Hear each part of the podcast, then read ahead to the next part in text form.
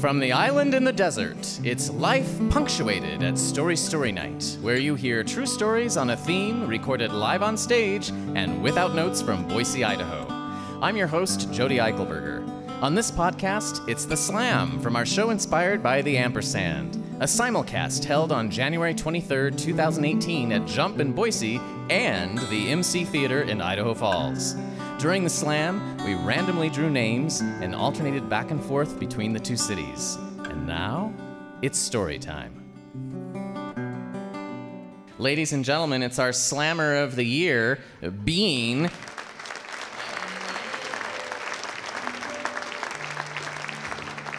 It just pays to be a ham, you guys, really. So, and, and I thought to think, what is and? And is like addition, also, to and what was a big and in my life. And that was getting our home.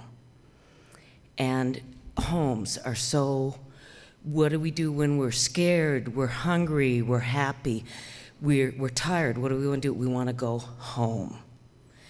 And you definitely, if you've ever been a backpacker, you homer you're that take you three days to get into that lake it's going to take you two days to get out because you're homering even though they do move the trailhead back a half a mile you swear to god they do. You know and the only thing that gets you through is you've got beer in the car. Yay. And as dandy would say there's orange food in the car. And that so getting our home.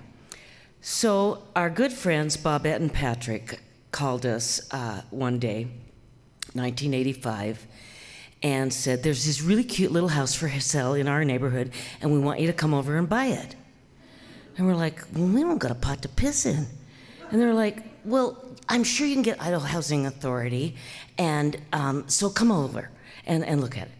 So we drove over, and we you know, parked in the house. And it was this cute little 1950s house in Collister area and off in the north West um, Boise, and and the kind that you would draw as a kid, you know, with the thing and the two windows and a big tree on this side and the, and the driveway up, and we park it, and the woman comes out and this little old lady comes out and she come come and so we're like well we heard that this house is for sale and so we'll come in and let me show it to you and, and everything. And so she walked in and it was a 1950, 1952 little stucco home. They were the second owners. She kept referring to her husband as Mr. Brown, Mr. Brown. Had the cute little uh, alcoves in the ceiling, you know, and all those great little thing. And it looked out right at the Heron Hollow wetlands with the slough coming at things. So it was a great piece of property. And, and and she said, "Oh, I would love it as a nice little young couple, like you would get our home." And and and, and she was the second owner, which is kind of nice because we were the second owners. Um, she was the first owner, and we were the second owners of that house. And my parents, when they bought the house on Harrison, they were the second owners of that house. So that's kind of funny.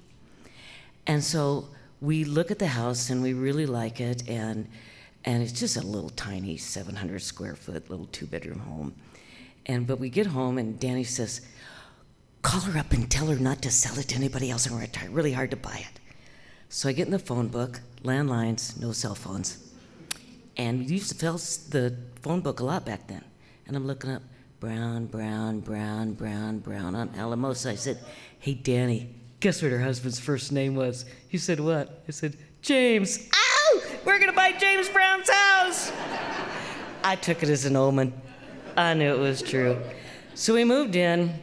First thing we did is we tore up the, the carpet, beautiful old hardwood floors underneath that were all yellows and golds and browns and things, and just got them in hands and knees with Murphy's Wood Oil soap and oiled them up, and there they were. And then Danny, we went to the home and garden shop, came home with a shopsmith. And through learning how to learn the shop, Danny made this beautiful shop out in the one car garage um, with that. In fact, one of the, the, the back um, workbench is the doors from the Subal Theater at BSU, which now the BS, the Subal Theater, would now be the Danny Peterson Theater at the Morrison Center. So that's kind of a, a little come around uh, with everything. And then uh, back then, you could also get Idaho Power had it was a, a 1950 gold, gold medallion home with little Reddy Watt kilowatt and the mom and the dad and the two nuclear family on the on the thing it was meant it was all electric and we had a well with an electric pump we were on the grid and and we could you could get a loan from Idaho Power to replace all the windows and pay ten dollars a month. Where did those things come from? And we did that, and we then and then we worked at it and lived it and did everything. And then about twenty, um, about 2002 or so, we built a tree house in uh, our yard too, and it's big old silver maple with old lady access and everything. Uh, if there's a handle thing, if you reach out and there's not a handle, bring one over and we'll put it up. And we've had 10, 12 people up there at a time. It's really fun. Then, fortunately, in 19, um, uh, in, in, excuse me, in 2015, I was able to remodel the house. Um, my father died in 2014, and bless his pea pig and heart, um, left uh, all of us kids with a, a little bit of money. But I did have to take some money out of my Edward Jones account to finish it too, because you can go out of budget really easy. Let me tell you, it's really thing. But it's the last place they haul me off. So our contractor asked, um, "Do you want to put something in the wall?" And I said, "Yeah." I thought, but before that, uh, walls and that we tore down a wall. So I took a sharpie and I wrote, uh, "Thou wall, thou wall, oh sweet and lovely wall, thanks courteous wall, Jove shield thee well for this." And then they tore it down. And he asked me, "Do you want to put something in the wall?" I said, "Yeah." So I thought it was appropriate to put it in the spot where Danny, where the bathtub was because Danny learned all his lines in the bathtub. The cleaner he was had, the more lines he had. Or the more lines he had, the cleaner he was. And so I found this little jar that said Idaho Stash. I put some of Danny's ashes in there. I put his Ullr, Ullr pin, which is the Norwegian god for snow, for his Norwegian roots. I put my NAN pin, National Association of Neonatal Nurses, in there. A ring that said Dan and Bean on it and um, a picture of us with who we were, when we were married, when Danny died, and sealed it up, and they put it in the wall. And so, who knows, later down the road when someone remodels or something, they're going to find us there. Thanks. Sam Hawker, everyone. First started, I was really bad at it. I could like barely draw stick man and stuff. And so I just kept doing it for like over like two years, maybe even three. I um I kept drawing and I eventually got really good. I'm actually working on a school drawing, well, working on a drawing in school so, yeah. And Leanne is actually my teacher. So it's just, I came here for extra credit because.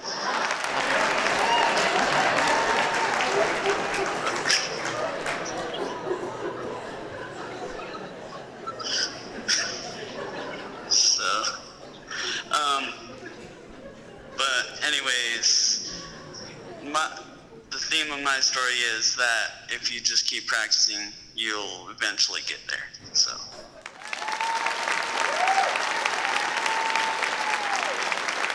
Our next storyteller is Chris Butts.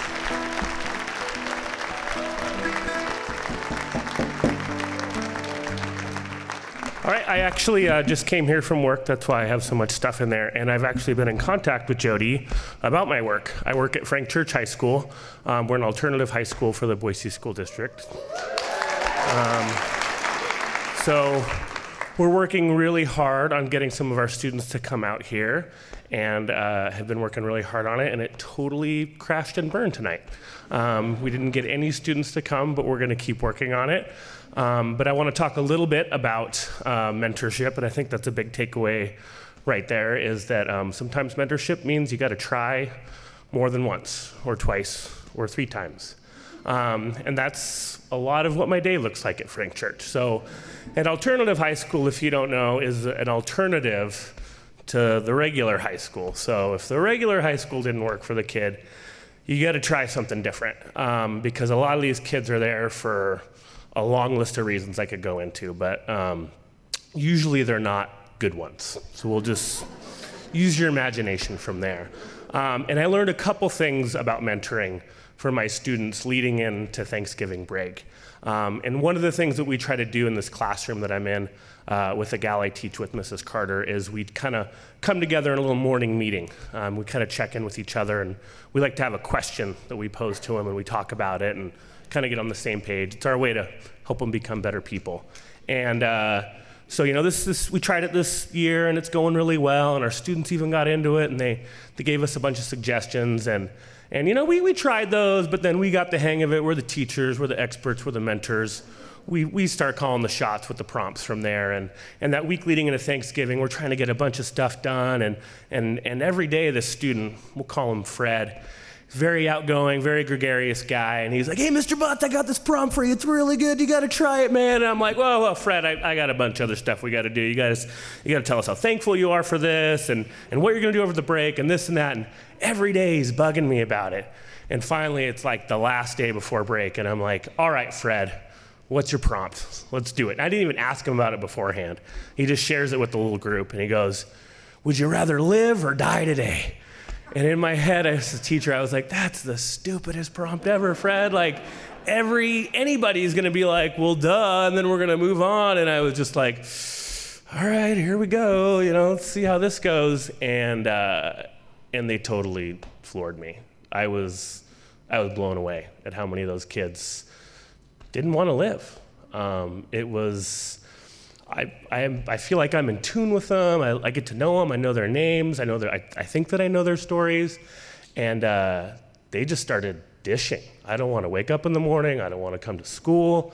Um, and I'm, you know, classic guy. I don't like to cry. I don't like to share emotions, especially in front of my students. And uh, they about had me in tears. And the best part about it was that they, they were able to mentor each other through a lot of those conversations. Um, because one thing I've learned is that as a mentor, it doesn't mean you have to teach them everything. It means you have to put them around people that can teach each other some things. And uh, they were the first ones to jump in with each other and say, hey, you need to not think like that. You need to find the things that are worth waking up for. You need to find all these positive things that I see in you. You need to see it in yourself. Um, so one of the things I learned the first part of that day is that sometimes you got to bend a little bit and you got to listen to the people that you're working with, um, even when you think that their idea might be kind of terrible. And uh, the other thing that I learned with later that, that morning was, uh, was we're going to do some writing, you know, and I was like, we're going to do some real writing. We're going to send it out there, and you guys are going to write a note to somebody that you're thankful for, and you're going to send it to today. And I want to know that you're going to send it out. It's got to be real none of this fake writing stuff that we, you know, write in papers and stuff. So we sit down and I pull them and like, what's your, you know, how do you guys like to communicate with people? And I'm expecting, you know, Snapchat and YouTube videos and Facebook Messenger was the number one winner. So I said, okay, guys, we'll write some messenger messages to people. So one of my students, we'll call him Barney, a little more quiet guy, a little more reserved. Um, he writes a note to his mom, or actually, let me back up. The first person he wanted to write to is his dad, but his dad is OG lives under the radar, and he can't be in contact with him. And I was like, all right. And then he wanted to write to another friend. I have a restraining order against contacting that kid. I was like, sorry, man, you're out of options now. Who's it going to be? And he goes, well, I guess I'll write a note to my mom. And I was like, okay, right on, man, we got a winner. So he writes a, a sweet little thankful note to his mom. And, uh, and it's, you know, we read over it and it looks really good. And I'm like, all right, man, it's, it's time to send it and he just doesn't want to send it. And I was just like, and Barney and I are pretty tight. We've known each other for a while, and I was that was one thing I wouldn't bend on. That's one thing I wouldn't listen to him. And I said, Barney, you got to click send on this one. You need to let your mom know what you're thankful for. And so I got him to do it, and he sent it. And about five minutes later, he shows me his phone, and it's a text from her letting him know that his message made her cry and it made her day. So sometimes you got to know when to listen, and sometimes you got to know when to stick it to them. So that's what I've learned about mentoring this year for my kids. We have our Sir Slammer, J.R. Brooks. I'm going to talk about my mom. She didn't think she was much of a mom. All she wanted to be was a doctor, and she was a doctor.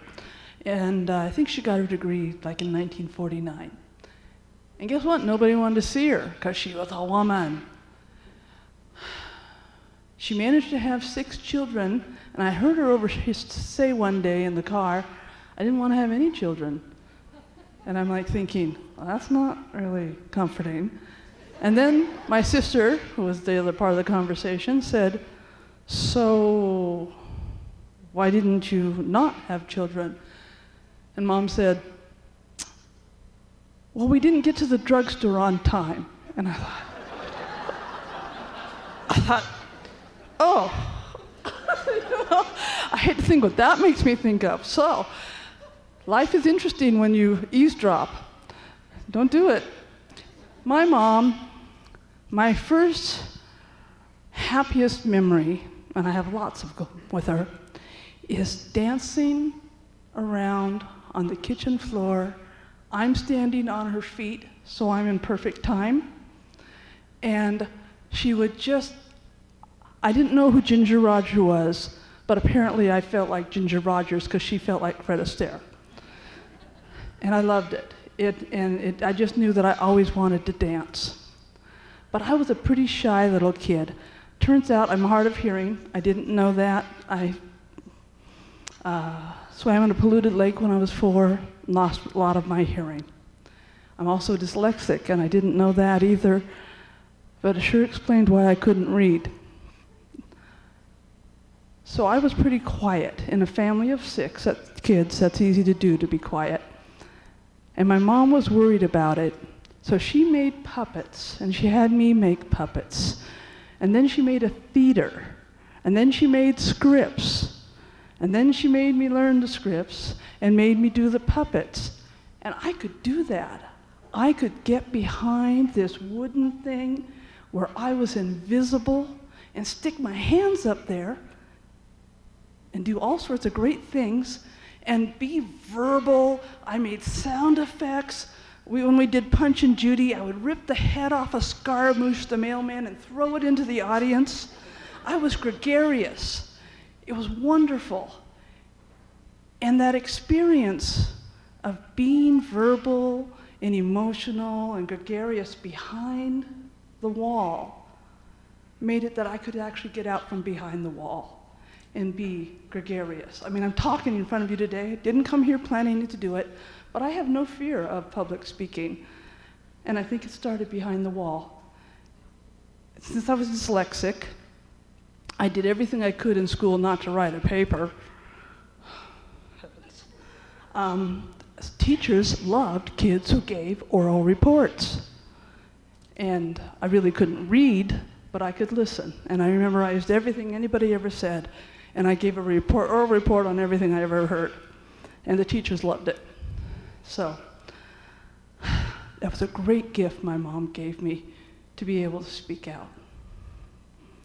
Later on, I'm in business. She, well, because I'm dyslexic, I didn't go to college. Who wants to work that hard? Um, I just thought, all right, everybody's talking about how many hours they're spending on homework and I'd have to do twice as many hours. Good grief, no, thank you. Uh, my mom offered to pay. She said, "Oh, you love oceanography. Why don't you do it? You've done it for six years." And I said, "It's a hobby. Don't. If it, if it turns into a job, I'd hate it." So I went out and got a beginning job, and from that beginning job, I went to other beginning jobs. And in the course of all this, computers were up and coming. And I watched the computer operators and I'd go in there and ask them how they do that. And I learned how to do their job. And then I went to another place and said, No, I've never had that for a job, but I watched them do it, and I can do it. I can do anything. I could run your shift in two weeks' time if you hire me. And if I don't, don't pay me anything, send me home. They hired me. They liked my balls. anyway, when I get close to, when I have one minute left, would you let me know? Okay, thank you. Anyway, so I'm doing a great job here, but I'm, my first name's Jeanette, and I'm the only female in this organization. And they got really mad because they hired a female and they didn't want one. And I thought, I've got to do something to sort of get rid of this soft and gentle personality that I have. J.R. Ewing was on this TV at that time. I'd never seen Dallas, but that was the year they shot him. And I thought, my initials are JR, I'm going to become JR. He's the meanest man in Dallas. I'm going to be the meanest man in Seattle.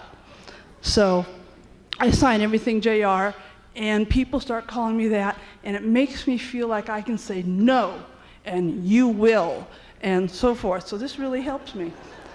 And then my mother gives me a book called Games Mother Never Taught You.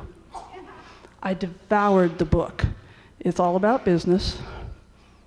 That year, I got 26% in raises because I read that book. My boss came around and he said, We were going to say that we're doing small merit raises, but you're not getting one because I just looked at your portfolio and you got 26% in the last 12 months. That's because the book taught me to improve wherever I work. Give value, give your best, document it, go into your boss and say, This is what I've done, this is what's value, and I deserve money for this because you're going to save money, you're going to make money. And so I did. Thanks, Mom. That was great. Eventually, I became so good at all sorts of things having to do with computers and business based on the wisdom my mom shared with me. And I worked part time, supported my husband going through medical school, bought a house, adopted two children on my salary. So, mom did a good job. Um, and the final piece I want to share with you takes me full circle to my first happiest moment with mom. At my wedding, my dad gets sick whenever anything emotional happens, whether it's a good emotion or bad emotion. I sent him to a photography seminar for my, for my wedding because I said, I don't want you to die because I get married. You know, so would you please go to a seminar? You'll live, I'll see you afterwards. And so my mom did the, the father daughter dance with me. And oh my goodness, was she Fred Astaire. And I knew who Ginger Rogers was. She took me around this huge floor. We were flying. The skirts were out there, and the, wow, she was great. And I am so blessed that she had six kids that she didn't want and did a great job being a mom and a doctor.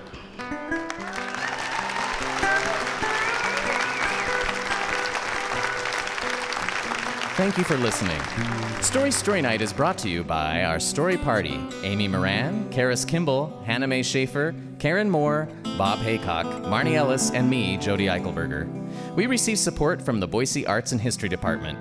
Thank you to our media sponsor, Radio Boise, our season sponsor, Pettit Group Real Estate, and the Ampersand show sponsor, the Idaho Women Lawyers. The simulcast with Idaho Falls was supported by the Idaho Commission on the Arts and the National Endowment for the Arts. Podcast production is by Stephen Baldassare. Our theme song was composed by Dan Costello, and our musical guests were Dan Costello and Ned Evett. Support this storied program, get tickets to our live show, and stay tuned at www.storystorynight.org or on Facebook, Instagram, and Twitter at Story Story Night.